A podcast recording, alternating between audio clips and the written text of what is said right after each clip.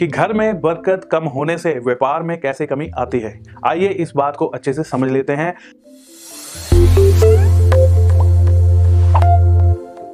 और जिसके घर में बरकत जो है कम हो जाती है, पैसा हाथ में तंग आ जाता है, तंगी हो जाती है, पैसे की हाथ टाइट हो जाता है, व्यापार चल नहीं रहता उस समय में भी आपकी किचन पर ही असर सबसे पहले पड़ता है। उस समय में जो है महँगे महँगे फल फ्रूट होते हैं, जो ऑलिव ऑयल यूज़ करते हैं आप, वो सारी चीज़ें जो है वो बंद कर देते हैं, साधारण चीज़ों पर आ जाते हैं, साधारण भोजन पर आ जाते हैं, बाहर से फ़ूड ऑर्डर जो करते हैं महँगे महँगे वो भी बंद कर देते हैं। उसके अलावा जो है आपके घर में जैसे चार छः पकवान बनते थे, वहाँ पर एक आधा पकवान बनता है।